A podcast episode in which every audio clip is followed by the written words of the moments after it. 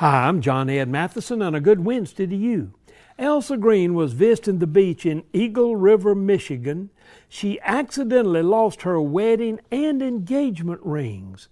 She and her friends went to the sheriff's office of Keweenaw County to find a metal detector, but they didn't have one. They said they did have a five year old Dutch Shepherd dog named Dugo, trained to find drugs and weapons.